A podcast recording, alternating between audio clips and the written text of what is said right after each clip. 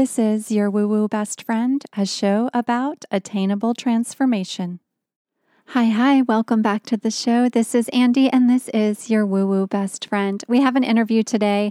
I am so excited to introduce you to our guest today. It's our first interview of the new season. This gal is someone I am quite a fan of, and I'll introduce you to her in just a moment. Before we do that, before we get into that conversation, a quick update. We have our Bali retreat coming up. It is for this community. If you are listening to this show, to this episode, take this as a sign and join me in the magical vortex that is Bali. Here's the details. We're going on the trip from March 27th to April 3rd. March, by the way, marks the astrological new year, allowing us to start over and take one step closer to where and who we want to be in this year. Plus, with all the planets stationing direct until April, we are being ushered by the universe to make headway on our biggest visions of the year. Bali is on a ley line, by the way, and ley lines mark the areas for the most powerful vortexes on the planet.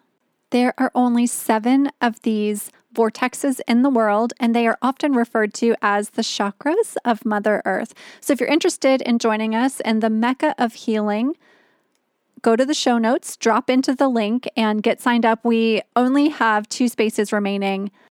Today's episode is sponsored by Herbal Face Food there's this idea that we have to choose between lab created synthetic and chemical products versus organic plant based products that aren't especially effective when we're thinking about taking care of our skin, and especially when we consider the aging process and how to maintain beautiful, healthy skin as we begin to grow older. This is what's known as the skincare dilemma. The reality is, plant based intelligence and science is actually far more complex than their synthetic counterparts. Meet Herbal Face Food. It is the most potent anti aging, multi correctional, antiviral skincare product on the market. Herbal Face Food isn't a magic potion, it's simply the best of plant science at work. There's no fillers, no chemicals, there's no BS. The serum, which is my favorite product, it is the product I used leading up to my wedding, and I'm still using it today to specifically focus on hyperpigmentation from lots of time in the sun. That product is packed with antioxidants and phytonutrients to heal your skin at the cellular level from the inside out and address the top signs of aging in just a couple of days. No kidding, it actually makes a marked difference in the appearance of your skin very, very quickly. I have an entire episode with Michael Zen, the founder of Herbal Face Food, a few episodes back. I will link that in the show notes. You can use the discount code OuiWeGirl, O U I W E G I R L, for 20% off the Herbal Face Food collection and the code OuiWeGirl Cream, C R E A M, for the newest product, the cream. I've been using that as my daily moisturizer, and I absolutely co sign on everything Herbal Face Food has to say about the potency of these ingredients. And the beautiful thing about these products is you don't feel like your skin has been through it afterwards. There's no there's no redness or irritation. There's a little bit of a tingling sensation when you first apply the product, but that goes away pretty quickly. And actually, it kind of lets you know the product is working, but then leaves your skin so soft and supple. Now, let's meet today's guest, Michaela D'Artois. She's a writer, a certified sex coach, and sexologist specializing in intimacy, connection, and desire. Michaela and I first met almost, I don't know, maybe eight years ago when I was writing my book, Wonderful. We got connected, and she's such a woman's woman and someone who is constantly evolving, transforming, and creating an impact and supporting others along the way. She spent over a decade as a journalist writing about the female experience for leading women's magazines while advocating for equality and sexual health resources for all of us. Through her work today and her company Inner Arrows, she believes that in order to understand the connectivity and joy of our society, we must first look at the sexual and relational fulfillment of the individual members of the society. Her work is rooted in pragmatic human development, and she aims to rework ways of thinking and being, especially ways that hinder us, in order to help us to create clear lines of communication into our deepest desires. Let's get into it. Welcome, my friend Michaela, to the show. Hi, Michaela. How are you? Hi, Andy. So you've been in my office with me now for like well over an hour. We've already been like going. I so live here deep. now. I know. It's so good. We could have recorded like two additional episodes in the conversations we've had in the last like hour and a half. Yes. This is a this is like has the capacity to be a series. It does. It really does. It's a fruitful conversation. Yeah, Yeah. yeah. So now we're now we've hit record and we're going to share some of the things we've already been talking about. I want to ground us first in the work that you're doing. The work that you've been really focused on lately is involved with this idea of working with intimacy and sexology, desire, commitment, relationship. So take us through what that looks like, this type of work. Yeah. So my training is specifically in sexology. And um, so essentially, what that is, is the study of human desire.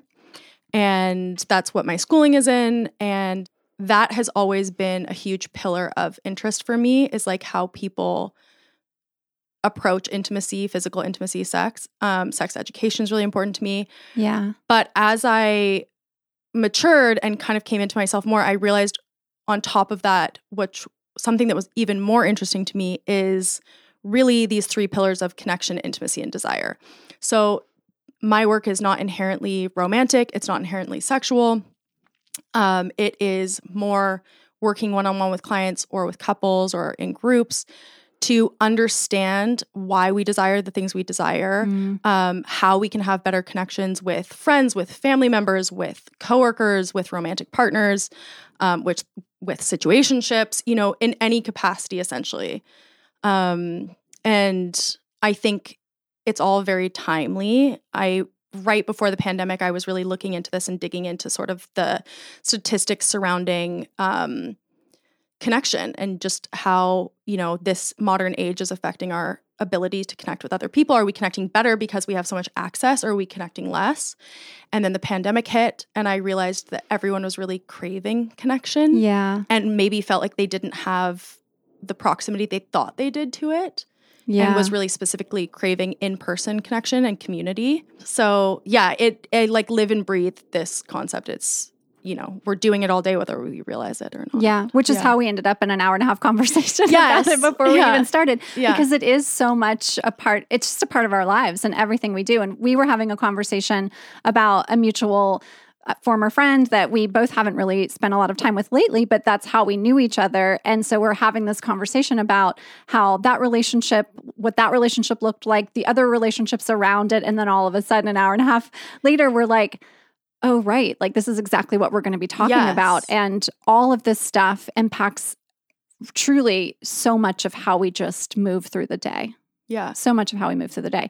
So, I want to talk about codependency and then get really grounded in what that is versus the work that you're doing around co commitment. So, can you give us a little glossary of both of those terms? Yeah, of course. So, codependency essentially is what happens when two people make often unspoken agreements to turn a blind eye to each other's unhelpful habits. Mm, yeah. You know, on a singular level, we are very good as humans um, at self sabotaging. yeah. We all do it to some degree. Some people have less helpful self sabotaging mechanisms, and other people, some people have, you know, more, you know, some of it could be like snacking, some of it could be like um, substance abuse. You know, like there's a spectrum.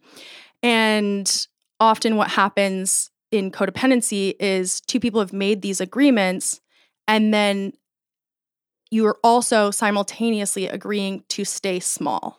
There's only so Oof. big you can grow yeah. in that dynamic. And again, like doesn't have to be romantic. Um, I've actually been talking a lot about the potential for codependency that female friendships have. Yeah, that's where my mind just went immediately. I was like, Yeah. "Oh, damn, right." Those were with, you know, I was thinking about some relationships I just had in my younger my younger days and women that I really I still have so much love for, but I'm like, oh yeah, what we were doing for each other was not not good. We- We were keeping each other small. And the interesting thing is, is like, you know, if you are a woman, you probably know that female friendships can be the most intimate relationships that you will ever have in your life in terms Yeah. of connection, in terms of understanding each other, in terms of being able to go deep. And then also, you know, sometimes there's a level of like a trauma bond that happens. Yeah.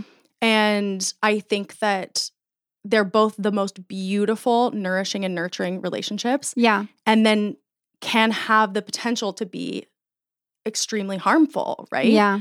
Or like Mhm. can limit us from what growth we can, our growth trajectory that we could potentially have. And I think what happens is, especially if it's a long-standing female friendship, Yeah. we make these agreements of who we are at a very young age Yeah. and what our roles are in that friendship. And then there's no room for us to grow out of that role. Yeah.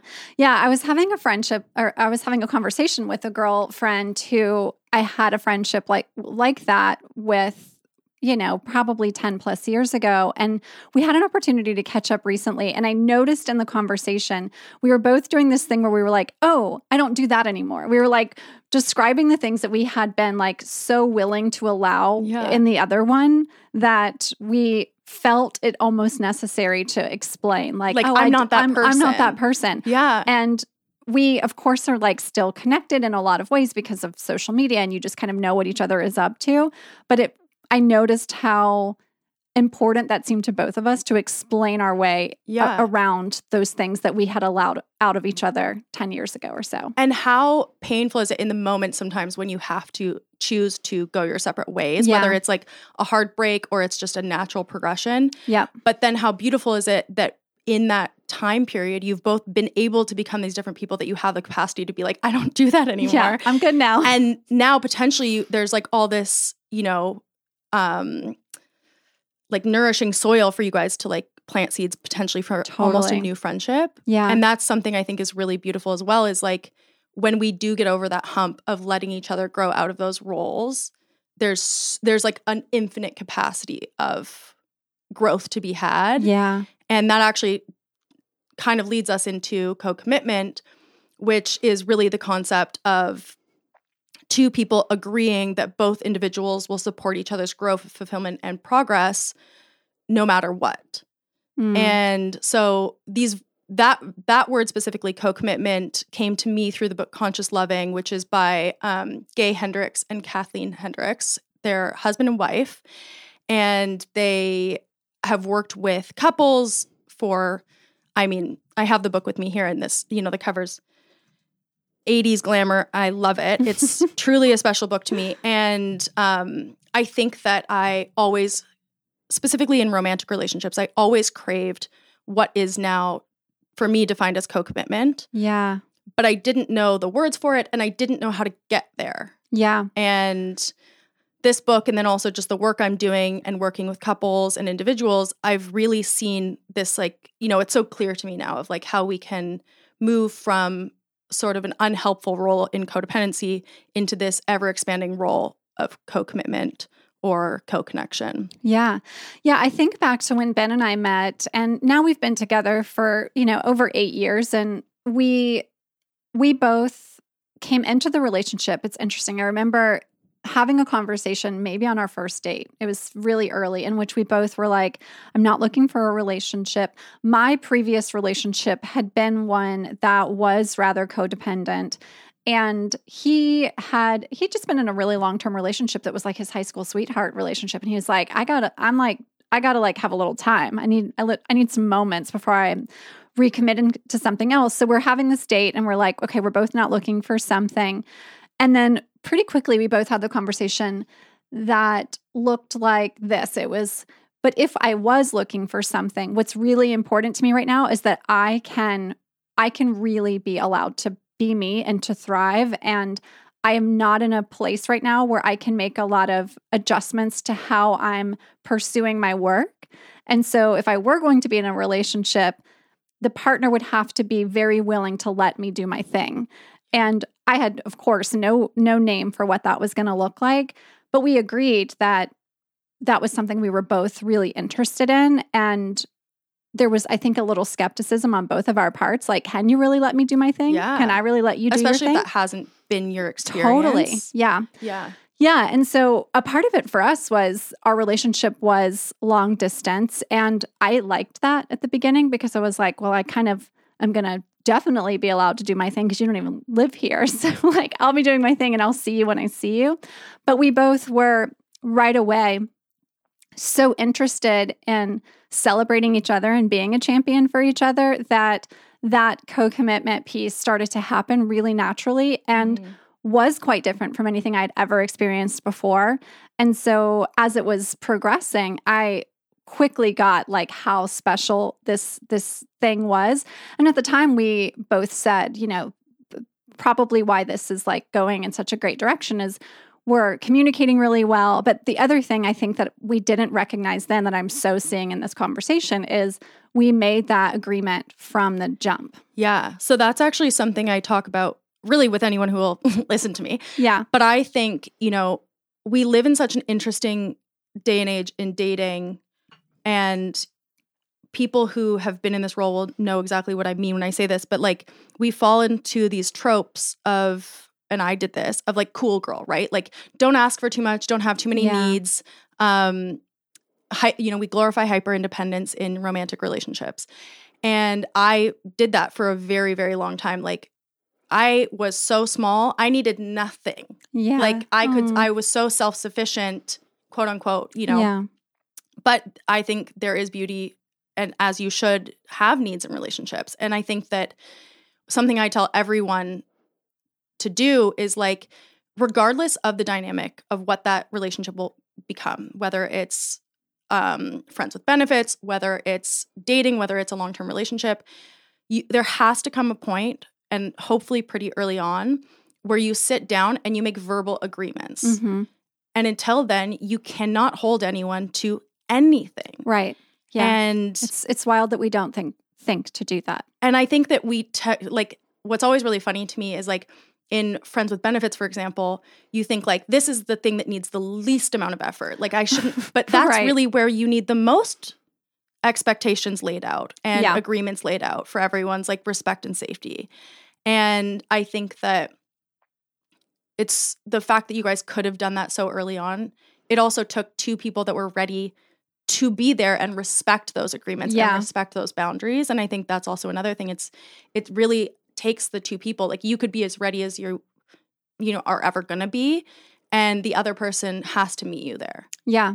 Yeah, and it was it was interesting because neither of us were actively seeking a relationship even going on that first date. We were both we both had a conversation up before the first date about that piece of like I'm not looking for something, but I am like I'm interested in you and I do want to have I do want to have dinner with you and then I think our first date ended up going like 5 hours. We like met for dinner and then like you know just continued on through the evening and just were hanging out and talking for such a long a long night that night and we immediately were like okay we've already communicated like what the what the intended outcome it, of this is is that we are not interested in a relationship but we we are drawn to one another and so we're going to have to set a new parameter ar- around what this is going to look like and so pretty quickly after that within the next couple of dates which as you know, he was a touring mu- musician at that time. Mhm. He was not in one place ever. So it wasn't like, oh, I'll meet you next weekend for dinner. It was like, okay, if we're going to have another date, one of us is going to have to get on a plane. So, like, that's what this is going to have to look like. So, the next commitment that we made was if one of us was going to get on a plane, there was going to be there was no games allowed. Like we had to be very, very aligned in what it was going to look like, what relationships with other people might look like if there was anything else casual going on which i i was casually dating a, another person when ben and i first met so i shared that then like i Mhm. am having this conversation with this person so let me let them know i'm going to now make this commitment to explore things with you we don't know what that means yet but we had to have all of that laid out before either of us were going to get on, on a plane and go be together for like date three and four Yeah. And I think it's so interesting because that too is like that's the self work of like when you can't be honest about the other things going on, that's because it's shrouded in shame, right? Like you Yeah. don't want this person to maybe know that you're dating someone else because you don't want them to leave or say like Yeah. that's not for me or know maybe that you are like dating two people. Maybe that Yeah. to you is shameful. I don't, you know, like not to you personally, but to Sure. someone. And I think when we can't just own up to exactly what's going on, we're all human. We all date, we all have desires, we all Yeah. move through the world, we meet people, we travel, we do all these things. And if you can't own up to it, I think that really is because it's shrouded in shra- shame and shadow. Sure. Yeah. And so I think it's so beautiful that you guys were able to have that space to be like, this is just how it is. Yeah. And then you're also Yeah. not setting, you know, ridiculous expectations of both of you. You know, it's like you are a adult woman who dates. Yeah. Yeah, and I and I hadn't been in so long because I had been in a long-term relationship. And so now I was like finally in a place where I was like, okay, like I'm learning how to date, like seeing seeing some folks and what was nice was I actually feel like at that time I had chosen a couple people that were all like kind of doing their own work. And I remember calling the guy that I had been kind of seeing, and I was like, all right, I, I've just made this. He was also a musician, by the way, and also a touring musician. Clearly, I have so a you type. have a type. yeah.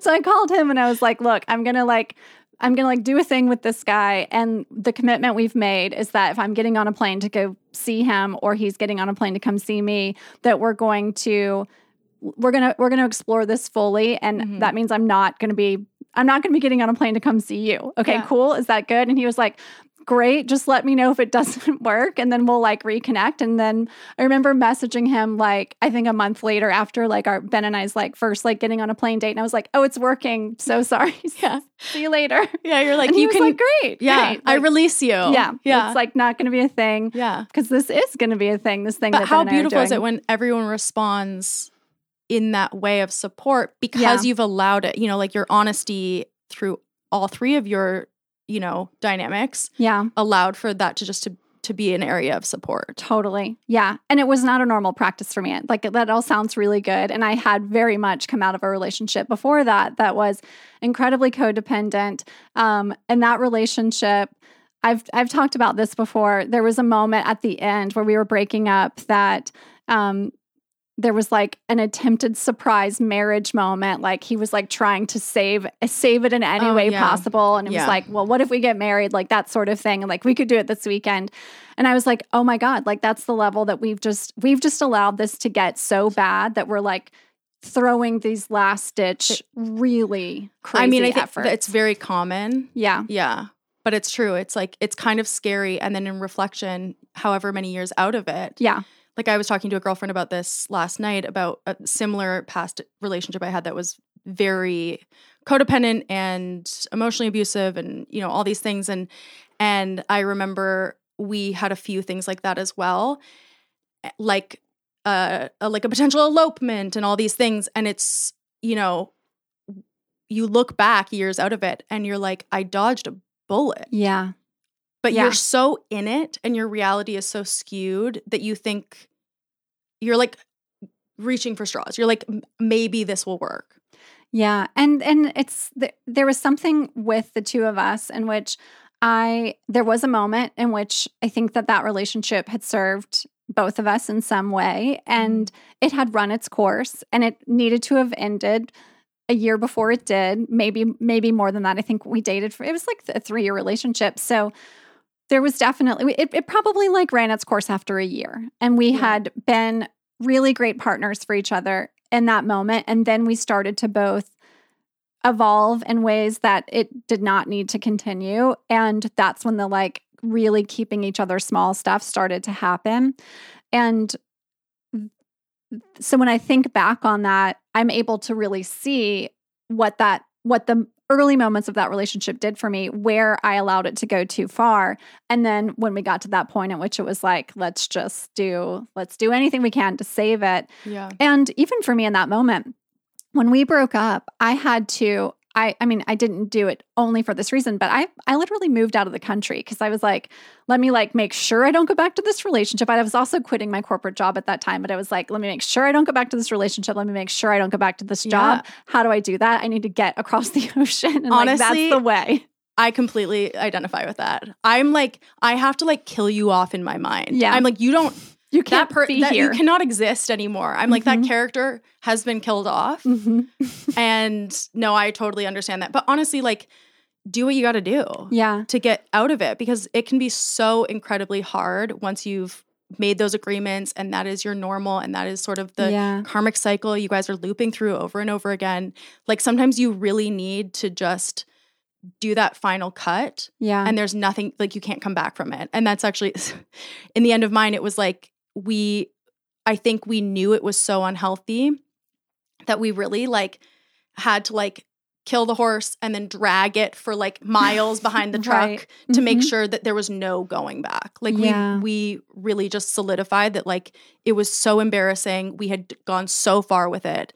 Our families knew, our friends knew, like you couldn't come back from it. Yeah. And a way, in a way that was you know so painful at the time, but it that's the only thing that got us out of it. Yeah.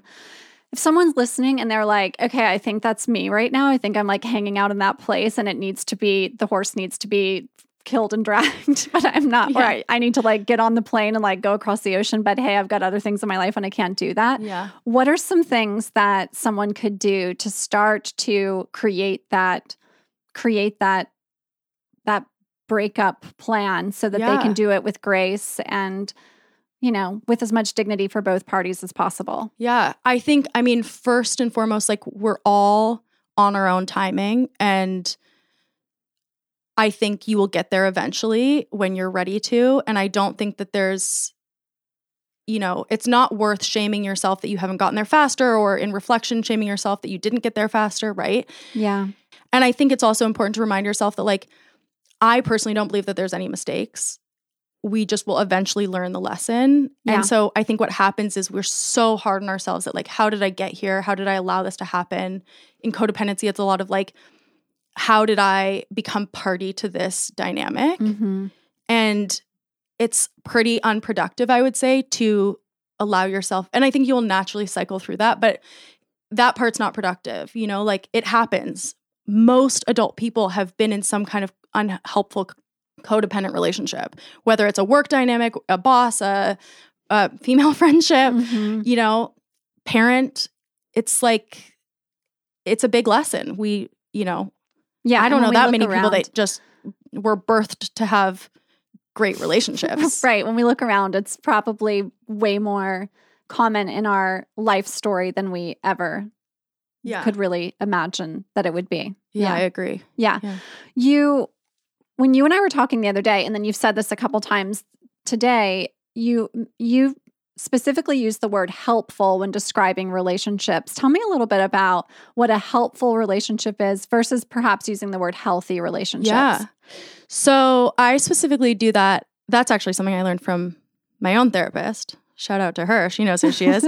um, and I think, you know, I use that verbiage because it's not for me to decide what is healthy for someone. Yeah. That's for them to decide.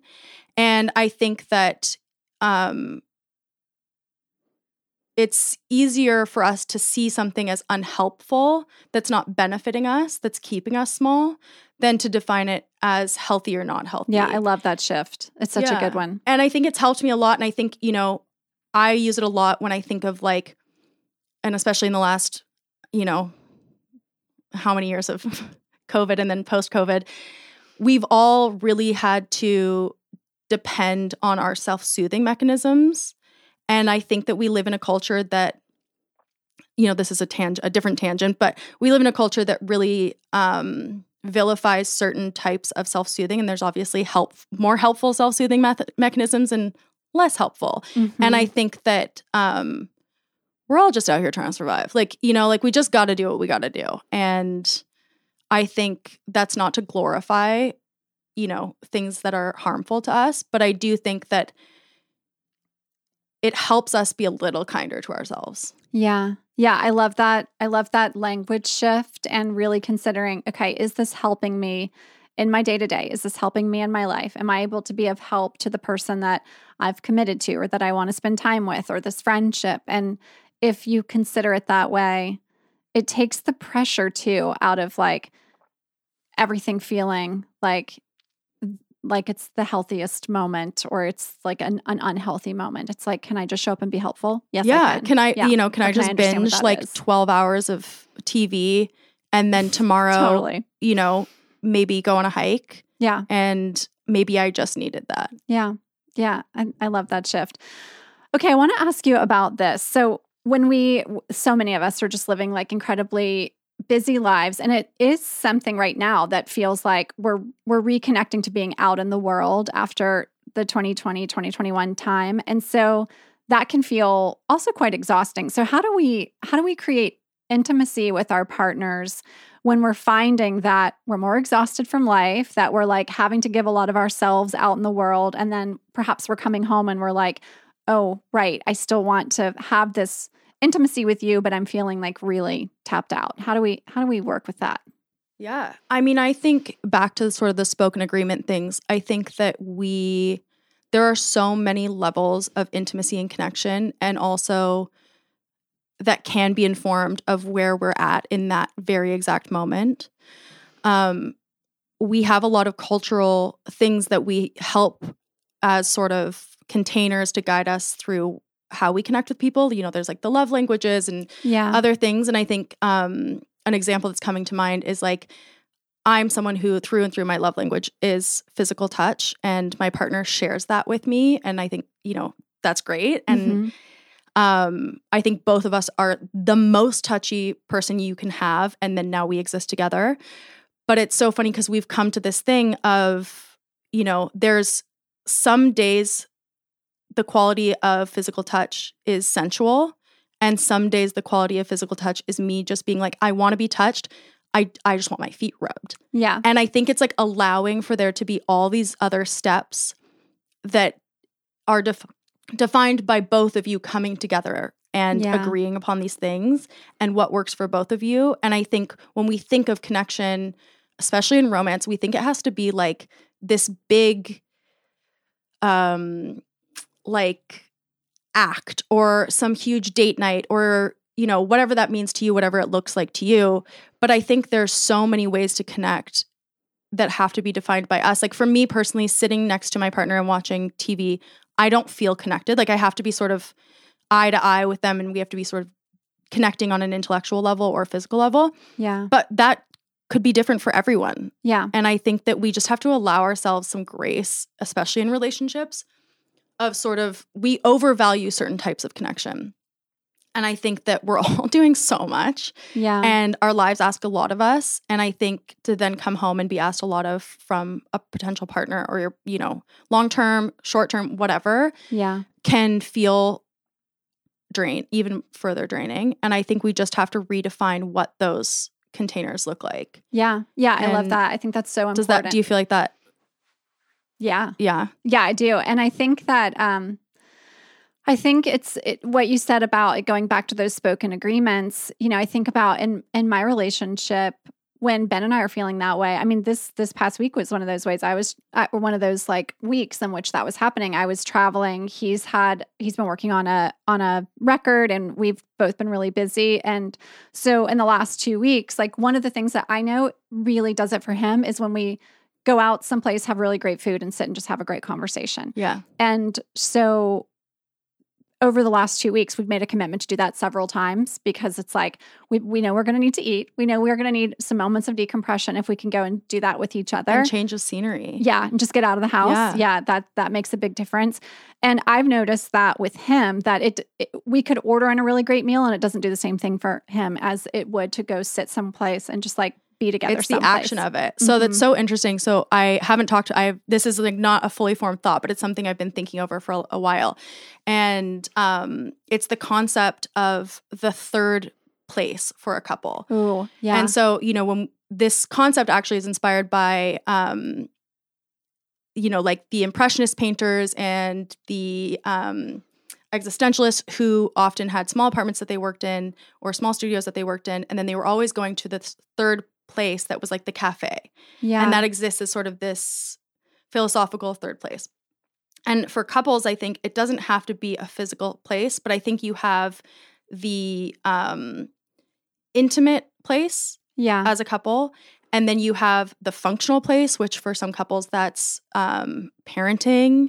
It might be working together. In COVID, it was like our houses became the only place yeah. and you're doing all all the things you're playing all the roles in this in these four walls And I think we've now now more than ever needed is this idea of a third place. And it sounds like for you guys that third place is sometimes you leave the house, you go to this third place, and it's intellectual stimulation and it's good food. So you're using your senses, which like how hot, you Yeah. know, you're using all, Yeah. you, you're just being turned on on all these other levels, and that then creates space for that the intimate place. Yeah, it really does.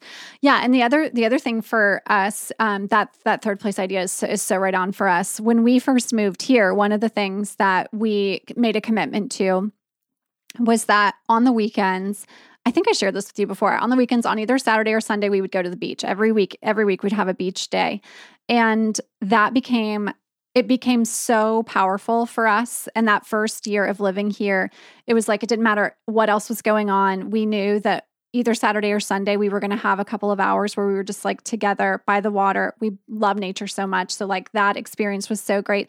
And then when it came time for him to, when he proposed to me, and then when we got married, we were like, there's no question about where that's going to happen. It's going to be back on That that, and that- beach yeah. that we've that we felt like we almost established our lives here and how our relationship would look here on those moments on those weekends on that beach side. So That's so beautiful. And I think so many couples probably have that place, but maybe they don't think of it or they don't sure.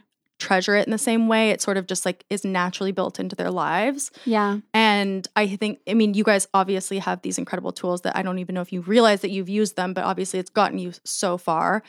And I think that that's like, I even could use more of that, you know, because it's so easy to get into your routine Sure. and to just get in the cycle of it. And sometimes there's days where I'm like, I genuinely can't remember if I've left the house. Yeah. And I think that making that intentional time, even as an indi- individual, and a lot of the things that I talk about when I talk about partnerships or relationships, I also apply to individ- your relationship with yourself. Sure. And that's sort of my whole thing is like connect better with yourself and then with others.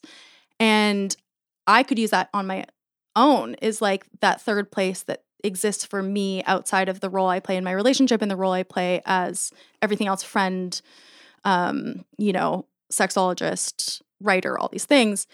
And I think, you know, nature is the most beautiful place to have that, but it could be anything. It could be an uh, art gallery. It could be somewhere that's Yeah. really special to you where you get to exist in a different space. Yeah. Even just going and taking a, a drive, just just going and like sitting by one another and experiencing the world around you in a different Yeah. way. and Yeah. changing it's actually it comes back to that thing of like couples have the most like statistically couples have more sex on vacation and it's kind Yeah. of like because that is the third place it's Yeah. like that place doesn't hold all of the other th- things that home holds or the office holds or parenting holds or even like you know your friend dynamics hold Yeah. in that space there's all of a sudden you've changed things around a little bit and the beach even if you go to the beach a billion times every time you go it's a little different it's Yeah. shifted the sand has shifted the rocks have shifted it's always a new space Yeah.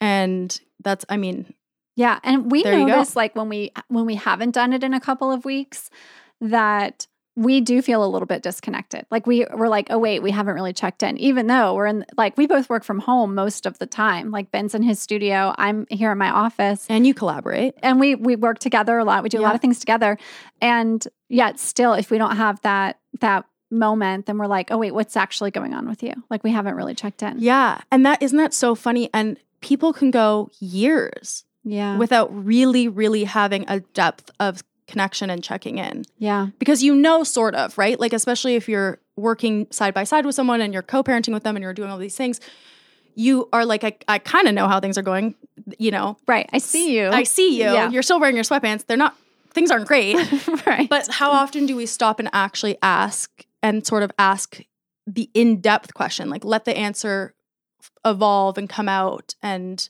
it like to your point going to dinner and having these intellectual conversations where you're probably saying a lot of things that you didn't say at home Yeah, because maybe you guys are ships passing and you're running around and you're busy and Yeah. now you've all of a sudden created a space where you can open up and sometimes you surprise yourself you know i do that i surprise my i start talking and then i'm like oh i didn't know i needed this yeah. and that actually brings back something that I think this has totally changed my outlook on relationships. And I think this is like the hack. And when my partner and I got together, he taught me this. And every single week on Sundays, before we lived together, we would go our separate ways. We'd spend the weekend together, and Sundays we'd go our separate ways. He'd go to the gym, and I would go watch like true crime documentaries or whatever. Mhm. And that was just sort of our reset by ourselves before the week started. And every Sunday evening, he would text me and he would just say, What do you need from me this week? Mm, I love that. Support, good emotional support, physical support, anything. And most of the time, I was like, just keep doing what you're doing. That probably was 90% of the time my response. But it not only allowed me to have the space to ask for the things I needed and created that safe space, but it also allowed me to reflect on what I needed, not even just from him. Then I started thinking about like, what do I need from myself this week? And it started, you know, then we moved in together and we we do it less and less, but it's definitely that's like our sort of we come back to that place and we're just like, what do you need from me this week? What do you need from me this month? And it really allows first for you to speak speak your needs and then for you to be heard. Yeah, that's so powerful. We've been going through this IVF process, which I've shared with you and I've talked about here on the show quite a few times. And one of the things that I noticed coming up for me during that process was a, a trigger around worthiness. And so I shared that with Ben pretty Mhm. quickly in the process that th- th- there's something in this process that has me questioning my worthiness and it, which makes great sense that that would be a trigger that comes up during Yeah. a process in which which is as intense as IVF is and then there was a moment about midway through that I was telling him I was like I need you to show me extra just love. I need like lots of like reminders of how loved I am during this process. And that's a really intense process, but I think we all go through moments in our life, whether it's a shift in your career, whether it's a shift in your relationships with your parents as they're getting older, or relationships with siblings or, or friends, whatever it may be, where we have these moments where we really have we have a different thing that we need to request of the people that we spend the most time with. And i would not have asked him for that had my therapist not prompted me to to tell him like i really need extra extra love right now and i need you to tell me how loved i am specifically. So I, I love this idea of making that a ritual or a practice in your relationship to to ask for what you need and also um, offer that up to your partner along Yeah. the way It's really special. And I think also if you're going through a bout of sort of, you know, um, arguing or bickering or things are feeling a little bit tougher, that's also a really great time where it's like I I gave you the floor to ask for what you need and you know you're not being punished if you don't ask for it you there's always next week there's tomorrow there you know you can ask for it next time but i think it's also the thing of the space has been opened for you so you can't hold Yeah. me accountable to that expectation if i don't know if i didn't know yeah and i think that helps a lot because it's sort of that takes away that then later conversation that you have where it's like but i needed this from you and your partner's like i'm not a mind reader we've all Yeah. had that fight yeah and I think, yeah, it's a really beautiful ritual to have. And we can do that at any time, right? Anytime. Such a good one. What are some of the best ways to resolve conflict if we haven't been doing that and we're noticing like, okay, we're just way off track? Where Yeah. do, where do we go? Where do we go to get back on track? Yeah. I think two things. There's two things that I suggest people do. The first is to what we were just talking about. Um, having a phrase that you need in those moments of tension. So I think sometimes, and again, it's just the practice of speaking your needs, but we all have different, you know, whether you believe in attachment styles or, you know, I believe in, you know, informed attachment styles do affect us. And, or whether you're just triggered in that moment, we all kind of have these phrases that we need that kind of pull us back down. So, my phrase for a long time, and probably still, would be like, I need my partner in that moment of conflict to be like, we're not breaking up, Mm, or, you know, or like, we're not, you know, my fear in past relationships was someone just leaving, like me Yeah. needing too much, them being like, I can't do this, and, and being out. And I think that having a partner in that tense moment speak your, to your need and say like, "Hey, I love you. We're just in a fight. you're allowed to have needs or like very simply i got you like we're in this together. Yeah. that really diffuses that moment of just overarching you know you're kind of like blind with all these things that are coming up in the moment. And you know it could be for your partner it could be something else. It could be um you know i'm not going to shut down. Like i will you know we'll get past this. This fight won't last forever. And i think those to me in that's really in the moment of it are very helpful predetermined things that you've agreed upon and you know those are the tools that are in your back pocket Yeah. Yeah. Yeah. Because the stories that we're spinning are often fueling the disagreement or whatever the fight has been turned into. And then all of a sudden it's like what what is what is being played out has nothing to do with what was originally going on. exactly and sometimes you can't like if you stopped in the middle of a fight and you're like what are we really fighting about Yeah. you can't even really retrace it to get the original there. thing Yeah. And the second tool that I I use and I suggest everyone use in relationships or really in conflict with any person that you have intimacy with is I do this kind of worksheet that I call you, me, and we. And basically, if I'm triggered by something or I um, something comes up for me or someone's done something that I kind of hurts my feelings or I feel uncomfortable about, I'll do this list. And first, I'll I'll write what my part in all of this is. Like, why do I am I why am I being triggered? Am I being triggered because I have a fear of abandonment? Am I being triggered because I feel like I've been down this road before and it didn't end well? Am I being triggered because of something you said? Like the verbiage, that's mine. Like what what is my part in this? And then what is their part in this? And so it's sort of like knowing this person as I do, what are they maybe triggered in? Or maybe like what's their journey with all of this? And really stopping to ask like why are you doing this the way you're doing it? Like Yeah. you before I write the story for you, you tell me sort of why you why your brain has decided to do X, Y, and Z the way that you've done it that now has created this conflict between us because all of our brains work so differently. Right. and then it's sort of the we, like what is ours to work on together? And what is really from our relationship that is our responsibility to collaborate on? And I think that I often do that if I feel that's like a reflective thing. That's not in the middle of it necessarily. For me, Right. that's like my alone time with my journal. I go and journal that. And then by the next morning, then I feel, you know, I've I've had some time to think about it. I I can't wake up angry. Like I wake up like with sunshine coming out of my ass every morning. so I wake up, I'm in a better mood, and then we can come to it and have much more of a productive dialogue. Totally. And then it's it seems like when you do when you work through a process like that and then you can both acknowledge like here's here's what here's the things like here's my things here's your things here's what we do together it seems like it would be it would create it would just take the f- the fuel out of out of it when you do do those things again Yeah. because then you can just call call it out Yeah. like okay this is happening i'm doing it or you're doing it or together we've now like entered into this thing but we've already acknowledged that we know that this is what's up that we do this thing Yeah. and now we can we can like we can address it head on deal with it and like move on to what's actually the matter at hand Yeah. And I think that then it becomes so much more of a collaboration. Like it's Yeah. not, I think my biggest sort of slogan in relationships is like, we're on the same team. Like the minute things come between the two of you and you're no longer on the same team, that's like when you really got to sit down and reflect. yeah And I think that sometimes maybe that's even the sentence in the moment of conflict is like, hey, babe, like we're on the same team here. And then you're like, no, we are. And this isn't one against the other. This is truly a collaboration. We've just, we've chosen to be here until we no longer choose to be here. And how can we collaborate in a more helpful way?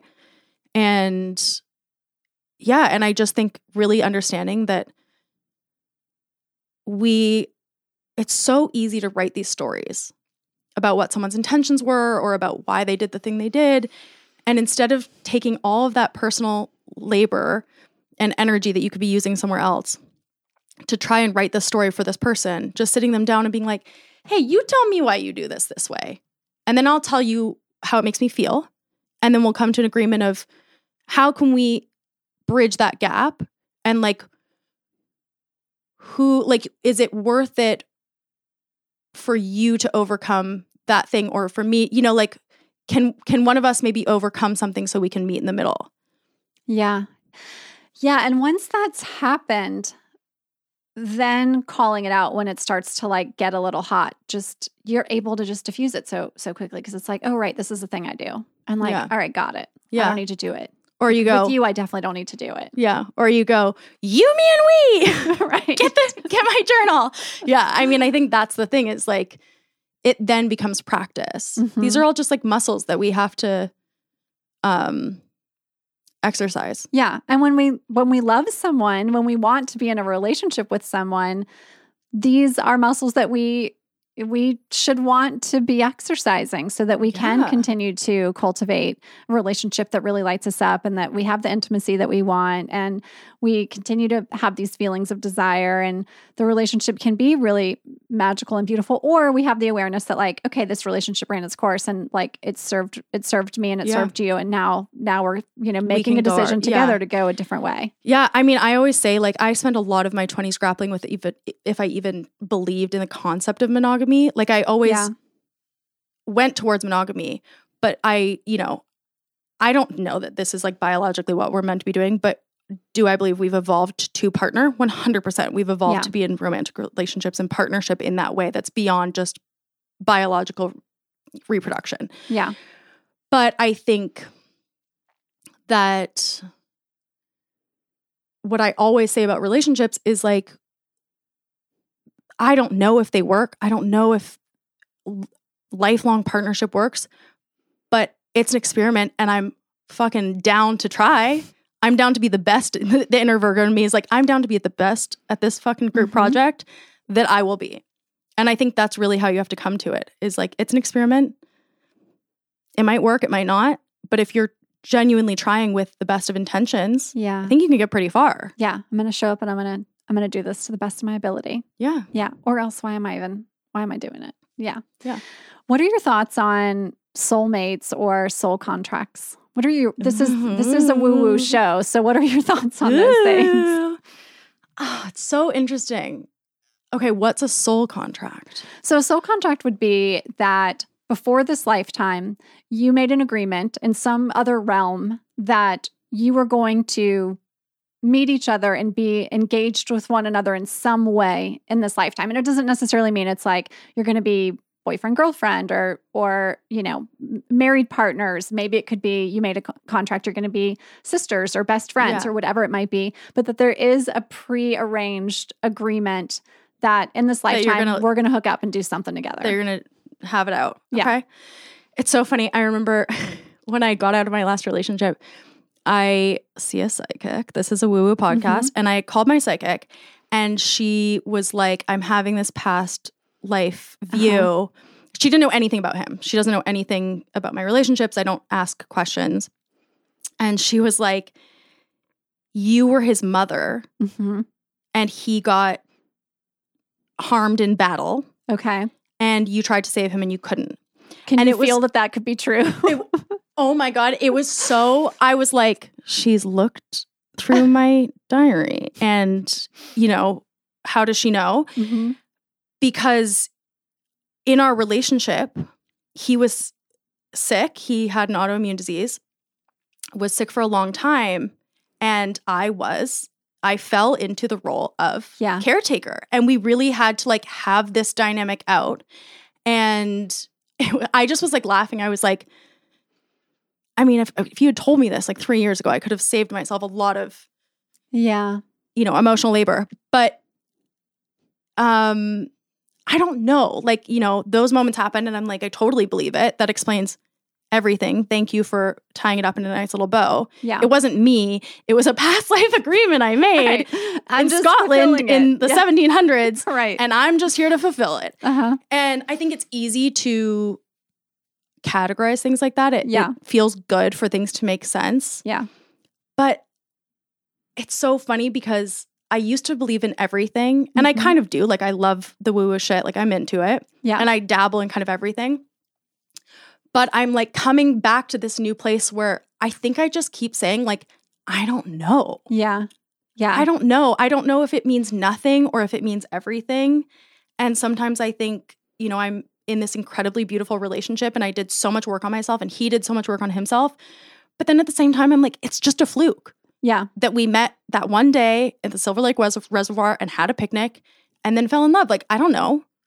And so I think I do believe in soulmates in the sense that I believe that there are people that, yeah, that we just like are meant to be with. But I believe that we have a lot of soulmates, and I believe that they don't Yeah. come necessarily in romantic partners. They come as all kinds of things. Yeah. And I also believe that when we talk about soulmates, we think of this thing that's like forever. It was before you e- even existed, and then it mm-hmm. will last on after you. And I think that also perpetuates the idea that the only type of successful relationship is the long term one where you like die hand in hand at the end of your lives Yeah. together. And I think that it's to our detriment that we measure successful relationships in years spent. Like, I've had very beautiful people come into my life that affected me deeply that weren't meant to stay. Yeah. And I think that I would like that we measure things in that sense Totally. of like the impact it had on you and what it meant and not necessarily in years spent. Yeah. Yeah. I, I 1000% feel that. And I think that when we allow ourselves to put a label on something like a label like soulmate, and if something has come to an end, all of a sudden we're like, oh, can I actually like move through this well, process? we're chastising ourselves Yeah. too for like yeah. quote unquote failing at the thing that the we were supposed thing. to do. Right. Or worse, it comes back to the spiritual bypassing of Totally. if I have labeled this person my soulmate and this is the agreement that I've made with this person, which is I've done this before, then you let so much more slide because you're like, Yeah. it's not me to make these decisions. It's the higher powers that have dictated that you are my soulmate and they matched us up, Yeah. you know, and that's that can be really harmful. yeah. So I, think it's agree. it's such a beautiful concept and I love that idea because I love love and I'm such Yeah. a romantic. But I think when we like peel away the layers, you know, I don't know, my dog's my soulmate. That's Yeah. really my that's my truth. yeah. Yeah. Yeah. I and our souls that. were definitely connected in other yeah, past you're like, lives. we've clearly been traveling through every lifetime together. yeah, we've just been ping ponging each other for billions of years. Mhm.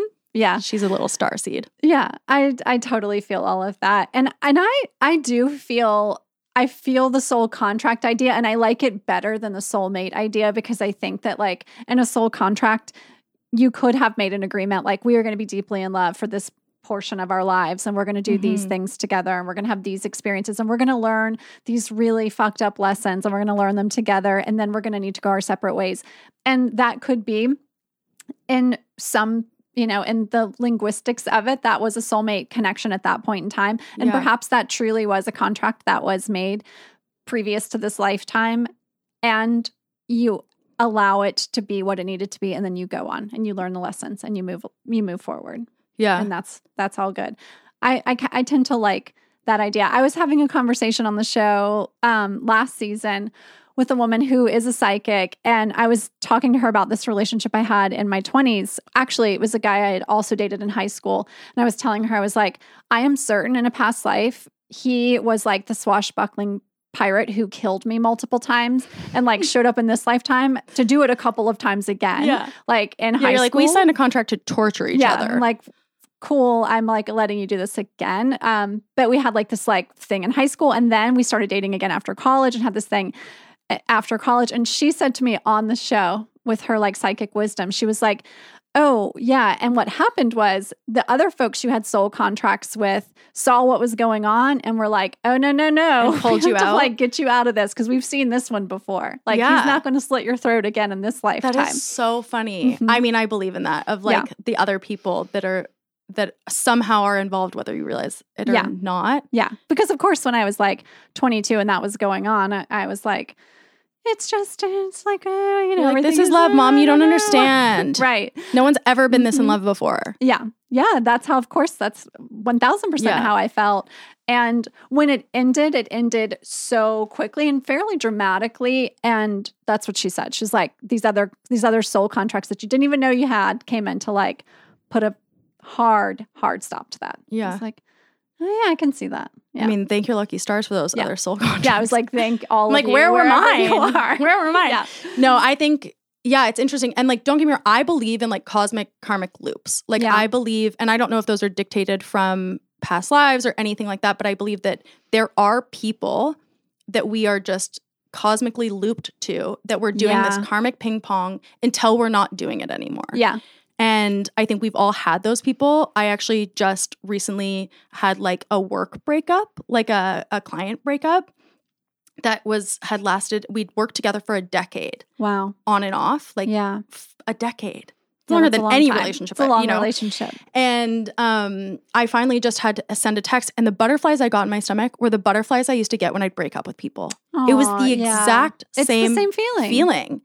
And I think that there's just certain people that we, you know, those are where we learn our lessons from and we kind of loop through these things until we finally either see the light or have had enough or Google what is an you know, emotionally abusive relationship and we have some things to go off of Yeah. and you know, or I don't know, some for some people they never end. Yeah. It's really up to you, I think, or both of you to learn those lessons cuz you'll learn them eventually, right? Like They will come. they'll come back and back and back until you learn them sometimes with different people yeah. Oh, and yeah. i think that was Oh, my yeah. thing was like it wasn't the same person i never backslid like i'm not someone who dates the same person over and over again but it was just a the, the same template of man Yeah. over and over again Yeah. And we we often do that until we don't. Until we have that lesson learned and we start to have that awareness that like, oh wait, this template does not does not work for me. I'm not Yeah. going to do this again. But it is so challenging because when you're in it and you're doing it, it's hard to see it until you can really like take the time and space to. and you genuinely Reflect. love these people as you Yeah. should i think it's so beautiful you know when i reflect back i'm like no i you know i don't regret like i genuinely Sure. loved that person and i'm proud of the love i gave in that relationship Yeah. And then I also learned things and now I'm a better person. And Yeah. I think my partner and I talk a lot about we're so grateful for all the lessons that we learned Yeah. that we now get to put into practice with each other. Totally. And I think we we talk so much about doing this work alone and like almost that you like can't be in a relationship until you've fixed yourself, which we ne- you will never Yeah. finish the work. And I do think you get to a point where you have to put it into practice with someone else. Totally. Yeah, no, I think about when I've when I've heard people say that before, I think about the growth Ben and I have had together as individuals, but while we've been together, if either of us had waited until like we had sorted out, you know, the shit that we needed to sort out before we came together, you know, that just that just wasn't how it was going to go. And I also, and I think he too, we needed the the support and the love of the other one to really work through our each of our own things. You know what I mean? Yes, and yeah, full full circle moment. So that really is what co-commitment is or, Yeah. you know, conscious relationships is like that you like how beautiful is it when you feel so deeply loved and I don't love to use the word unconditional, but when you feel so deeply loved that you feel the freedom to be everything that you are. yeah, Like that is just I wish that for everyone. That is the most beautiful feeling. You feel boundless. Like those fears of who, you know, all these imperfections and all these things don't entirely melt away, but you know like they kind of take a back burner for a second because you're seeing yourself in this person's eyes and that I don't know, that's just like the most incredible feeling. And whether that is a close friendship, whether that is a parent that can offer that to you or a romantic partner, like having someone love you and see you for who you are and not their projection of who you are truly creates the most space for you, infinite space for both parties to succeed. And Yeah. that's sort of really the definition of co-commitment. yeah, and we all we all very much deserve that. Yes. So, so much. So, you have an event coming up for Valentine's Day. Valentine's Day is in a couple of weeks, right around the corner. So tell me about that event. Yeah, so it's at Tactile Mountain, which is a wonderful store in Pasadena. Awesome. And it's on February 12th. And there will be more details. I'll share those with you and you can include them or um, whatnot. But we're going to do an evening of connectivity and community. So there's going to be sort of sensory snacks and there will be natural wine. And we're going to talk a little bit more about co commitment and just sort of conscious connections. And then we will do a little exercise um, with the game Say It Do It, which is was created by my friend Corey Sargent, Fun, and it's yeah. a card game. And it sort of prompts for connection. And so then we'll sort of put what we talked about into practice, and people will have the opportunity to speak with potentially strangers, friends, partners, um, and see what that brings up for them. So Beautiful. everyone and any, anyone is invited. Come by yourself. Come with a partner. Come with bring your friends. Um, yeah, I'm very excited for that. Gorgeous. And where can folks find you and your work out there on the internet? So inner eros at inner dot eros on both TikTok and Instagram, and the website is innereros.com. And um, Such a beautiful Yeah. name. thank you. Yeah. it took me a long time to It's so good. come up with it because I know that eventually I'll just. It doesn't matter what the name is. I'll just hate it eventually if you look at it for too long. Do you know what I mean? Totally. Mhm. I think it summed up everything that I. yeah. Yeah. Yeah. I think believe it fits you really beautifully. Thank you. Yeah. Thanks so much, Michaela. This was so Thank much fun to get to spend this I time I like never you. want to stop. I know. I know. We'll have to do it again. We'll have to do it all the time. Okay. Yeah. Thanks for being here. Thank you so much. My pleasure. And that's a wrap for our first interview of season three. I'm so interested to hear from you all and know how this resonated with you. If you have not yet left a review for the show, drop down into the app that you're listening to the show on now. And if it's Apple Podcasts, leave me a note and let me know how did this episode resonate with you. I hope it was five star worthy. Let me know who else you'd like to see on the show this year. And if you have already left us a review, which I am so grateful for those of you that have, go ahead and send us a note on social. We are at your woo woo BFF on Instagram.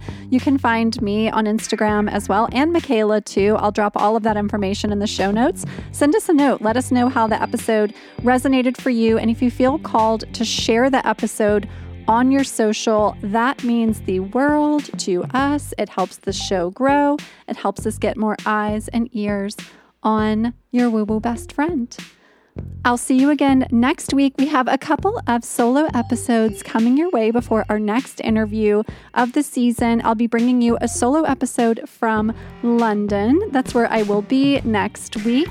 Looking forward to sharing that adventure with you, and I hope to see a couple of you with me in Bali in March. Until then, much love. Have a beautiful rest of your day. Take care. Signing off, your woo woo best friend. Bye.